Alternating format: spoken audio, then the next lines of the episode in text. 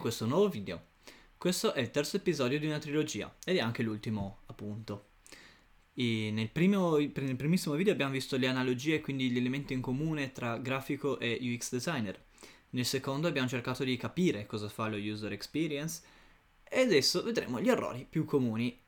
Prima però ci tenevo a dire cosa fa iStudios. È una digital agency specializzata nella user experience. Appunto noi mettiamo sempre al centro le persone e facciamo dei test per vedere se i nostri progetti vanno a buon fine e soprattutto se funzionano ad hoc per il, target d'utenza che abbiamo analizzato. Io sono Matteo Papagni e sono UX UI designer presso AI Studios. Cosa dice Ernestino? La UX è il processo volto ad aumentare la soddisfazione e la fedeltà del cliente migliorando l'usabilità e la facilità d'uso e il piacere fornito dell'interazione tra il cliente e il prodotto. Questo sicuramente se avete già visto il secondo episodio è la stessa identica frase presa da Wikipedia. Però ci serve per ricordarci che cosa fa lo user experience, cerca di mettere al centro l'utente e analizzarlo il più possibile per creare interfacce o meglio prodotti in generale ad hoc per esso. E quindi iniziamo a vedere quali sono i tre, perché sono tre gli, gli errori più comuni e che si fanno più spesso nel passaggio tra grafico a user experience si tende sempre a mettere l'estetica al centro e questa è la primissima cosa. Venendo dal passato da grafico, sicuramente avrai un retaggio di design ben che consolidato e quindi cercherai sempre di mettere i pixel e non gli utenti al centro, quindi cercherai sempre di fare cose belle e non funzionali. È un bene e un male, nel senso è un bene perché i tuoi prodotti magari effettivamente saranno migliori dei, dei tuoi competitor e quindi sicuramente avrai una marcia in più rispetto ad altri. Il problema dove sta? Che se non sono stati studiati ad hoc e hai delle lacune, ci sono delle lacune in generale nel tuo software o app o sito web, mh, mm, l'utente se ne accorge e non lo usa più. E quindi magari va a, prevale- va a scegliere un, un, tuo concorrente. E questo noi diciamo che non è proprio che lo vogliamo.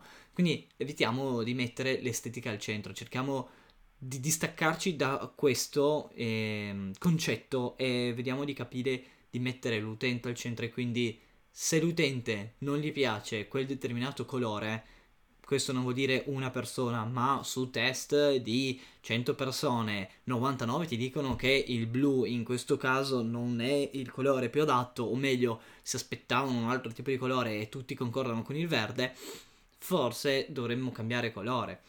E ovviamente questo mm, lo, lo, si scopre semplicemente facendo test su test. È difficile che gli utenti vadano a fare così i dettagli sui colori perché in realtà l'utente dei colori ne capisce poco. Quindi siamo noi grafici, cioè noi grafici e in generale UI designer che dobbiamo eh, dare l'imprinting del colore e più o meno sappiamo che il blu è roba tecnologica, il verde è comunque qualcosa relativo alla salute, farmacie, eccetera. Quindi siamo noi che più o meno decidiamo i colori, però nel momento in cui vediamo che i colori o come i bottoni o qualunque altro elemento eh, disturba l'utente o gli rende la navigazione difficile o gli, gli, dà fastidio perché ha un contrasto troppo alto e quindi fa male agli occhi, bisogna prenderlo in considerazione e vedere di trovare una soluzione. Quindi cerchiamo di eh, capire cosa vogliono gli utenti, cerchiamo di metterli al centro, ricordiamoci di cosa hanno bisogno e non facciamo di testa nostra, perché questa è una cosa molto importante, riuscire a non fare di testa nostra, perché da grafici vogliamo fare le cose veramente belle, però spesso e le cose veramente belle all'utente non servono. È preferibile che funzioni.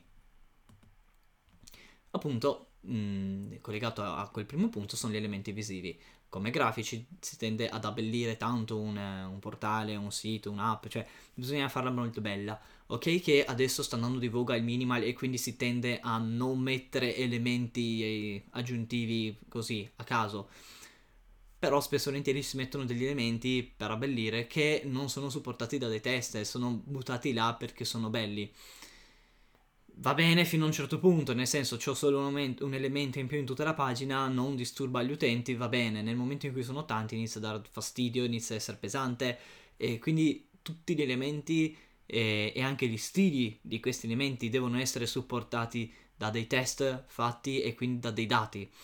Se eh, si fa un bottone tondo per dire e poi un bottone quadrato e si fa un A-B test e si vede che quello quadrato funziona molto meglio perché magari eh, si fa notare di più o, o va in contrasto con gli elementi tondi della pagina, però non stona, cioè va in contrasto ma non stona e quindi è, la gente clicca più facilmente, allora capiremo che il quadrato è meglio in questo caso. Quindi eh, la base di tutti gli elementi è il test e quindi i dati. Senza i dati mm, non ce ne facciamo granché. Quindi testare è la base di tutto. Dopodiché c'è l'architettura.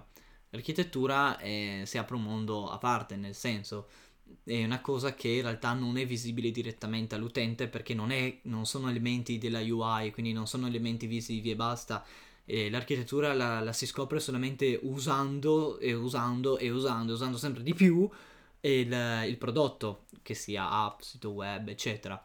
E finché appunto non vengono fuori delle lacune, perché magari al primo utilizzo eh, l'utente riesce a fare le, tutti i test senza problemi, secondo utilizzo anche, il terzo utilizzo anche, il quarto utilizzo però ha sbagliato di cliccare una roba e inizia a, che ne so, al posto di andare eh, nella pagina che siamo, andato nella pagina del blog, il blog però si vede che è un po' rotto, non, non, non riesce a, non, non, funziona molto bene, allora iniziamo a vedere che là l'architettura un po' manca, quindi bisogna sempre, sempre studiare un'architettura, mh, mm, magari anche con un foglio di carta, bisogna fare un po' di diagrammi, eccetera, però insomma studiare come naviga all'interno un utente è ottimo, quindi anche eh, quali sono i passaggi che vuole vedersi l'utente, cioè magari eh, avere dei bottoni in mezzo alle pagine come cioè, le classiche CTA che continuo a dire che servono in tutti i siti per spostarsi velocemente da una pagina all'altra in maniera proprio specifica al posto del classico menu home, chi siamo, cosa facciamo, eccetera. Avere delle, delle CTA in mezzo al sito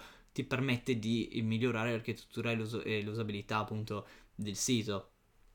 Anche a livello di app mh, mm, ci sono eh, dei, dei punti del nostro smartphone dove è più difficile raggiungere. Ad esempio, la parte bassa dello smartphone tendenzialmente è la zona più facile per, mm, per raggiungere con il nostro pollice e quindi quasi tutte le app mettono appunto sotto il menu. Ad esempio la home, market, eccetera, lo mettono sotto. Perché? Perché è più facile raggiungerlo col, col, bot, col, col pollice e quindi hai un'usabilità migliore, riesci a navigarci meglio. Quindi tutte queste cose e fanno sì che l'utente si sia fatto un'idea, si sia, si sia, si sia generato diciamo delle emozioni che siano positive o negative e, e se sono positive tanto meglio, eh, consiglierà appunto l'app dei suoi amici e si cresce bene.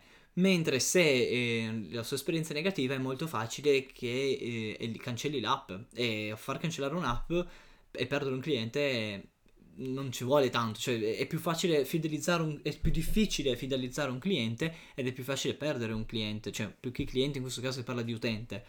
E, ehm, quindi l'architettura, quindi fare proprio i test senza neanche l'interfaccia, solo con boxoni dove c'è scritto questo bottone e vedere un po' come si muove l'utente mm, nell'app è ottimo, così ti fa capire da subito il, quali sono le pagine più importanti, quelle meno importanti, come ci si arriva, se servono altri call to action in mezzo alla pagina, se basta quello del menu, insomma tutta una serie di, di struttura dietro che se la si fa prima della UI è più facile anche modificarla, mentre se dobbiamo appena rifare la UI e aggiungere cose, eh, le modifiche iniziano ad essere un po' consistenti e sempre dettagliate. Quindi l'architettura diciamo è un po' anche la base cioè mh, mm, di, di, di se, se, l'app funzionerà o meno, cioè se piacerà o meno. Mm, dopodiché, se ci mettiamo anche una UI molto bella, sarà molto più facile che la gente lo apprezzerà. Però è meglio avere un'ottima architettura e un'interfaccia decente piuttosto che una bellissima interfaccia e un'architettura scadente. Basti pensare anche a una casa, no? visto il termine architettura. La casa potrebbe essere bellissima, però se ha le fondamenta in sabbia o in cartongesso, prima o poi crolla, non è molto stabile, eccetera. Quindi cerchiamo di eh, creare appunto delle fondamenta, delle basi, quindi una struttura eh, ottima, facile, eh, testata e quindi poi la abbelliamo con, con, col tempo, diciamo. E questo è tutto per quanto riguarda gli errori, diciamo, un po' più comuni che si, si fanno quando si passa da grafico a, a UX designer. E la base di questi errori è il fatto che si pensa ancora con la testa da grafico, ovvero si guarda al design e non all'utente. E nel momento in cui si riesce a cambiare questa mentalità e quindi pensare all'utente e poi al design, e se andremo, cioè questi errori non si faranno quasi più. Ovviamente l'architettura rimane eh, un, un, elemento fondamentale eh, per il quale anche cambiare diciamo modo di pensare aiuta sì però bisogna comunque testare testare testare e non esiste mai un'architettura perfetta ma dipende sempre dal target e dal, dal business in cui si trova quindi grazie per averci ascoltato e se avete qualche domanda, cioè se hai qualche domanda potete scrivere benissimo nei commenti oppure scriverci una mail. Se volete anche seguirci su Instagram e LinkedIn le trovate in descrizione e quasi ogni giorno pubblichiamo contenuti relativi a design, UX, UI e tutto questo mondo un po' che ci circonda. Grazie e buona giornata.